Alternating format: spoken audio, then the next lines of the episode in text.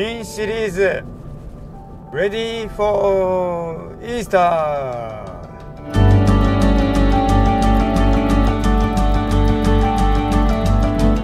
こんにちは誠です。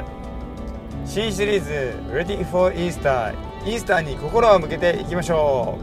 う。今日の聖書の箇所は創世記の3章の14から19節です。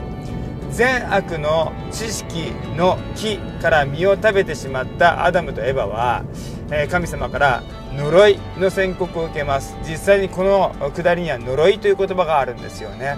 えそれゆえに人は堕落をし、え神の約束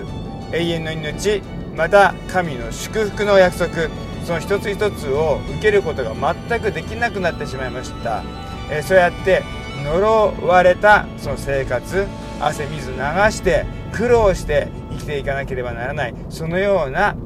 報いを受けることになってしまうわけですよね。ですが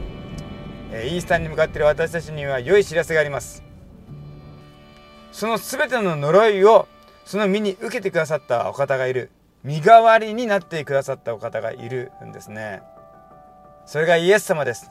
ガラティア書の方ではですねイエス様は、えー、木にかけられて呪われたものとなったという御言葉があります。これねすごく象徴的に聞こえるんですよね。善悪の知識の木の実を食べたアダムとエバは呪われます。でも今度はまあ同じ木ではないですけどでもイエス様は木にかけられてその呪いをその身に全て受けられたという。とてもこういったところにもですね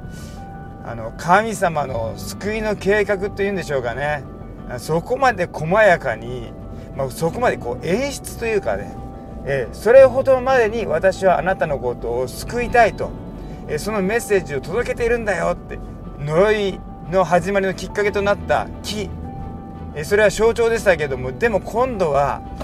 十字架の木が私たちの救いの象徴となっていく。それほどまでに神は私たちの救いを演出したいというかメッセージを届けたいっていうか、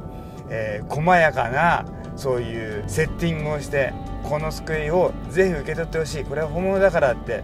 言ってくれてるように感じるのは僕だけでしょうか。イエス様すごいなと僕は思っちゃうんですよね、えー、祝福がいっぱいありますように。じゃあね。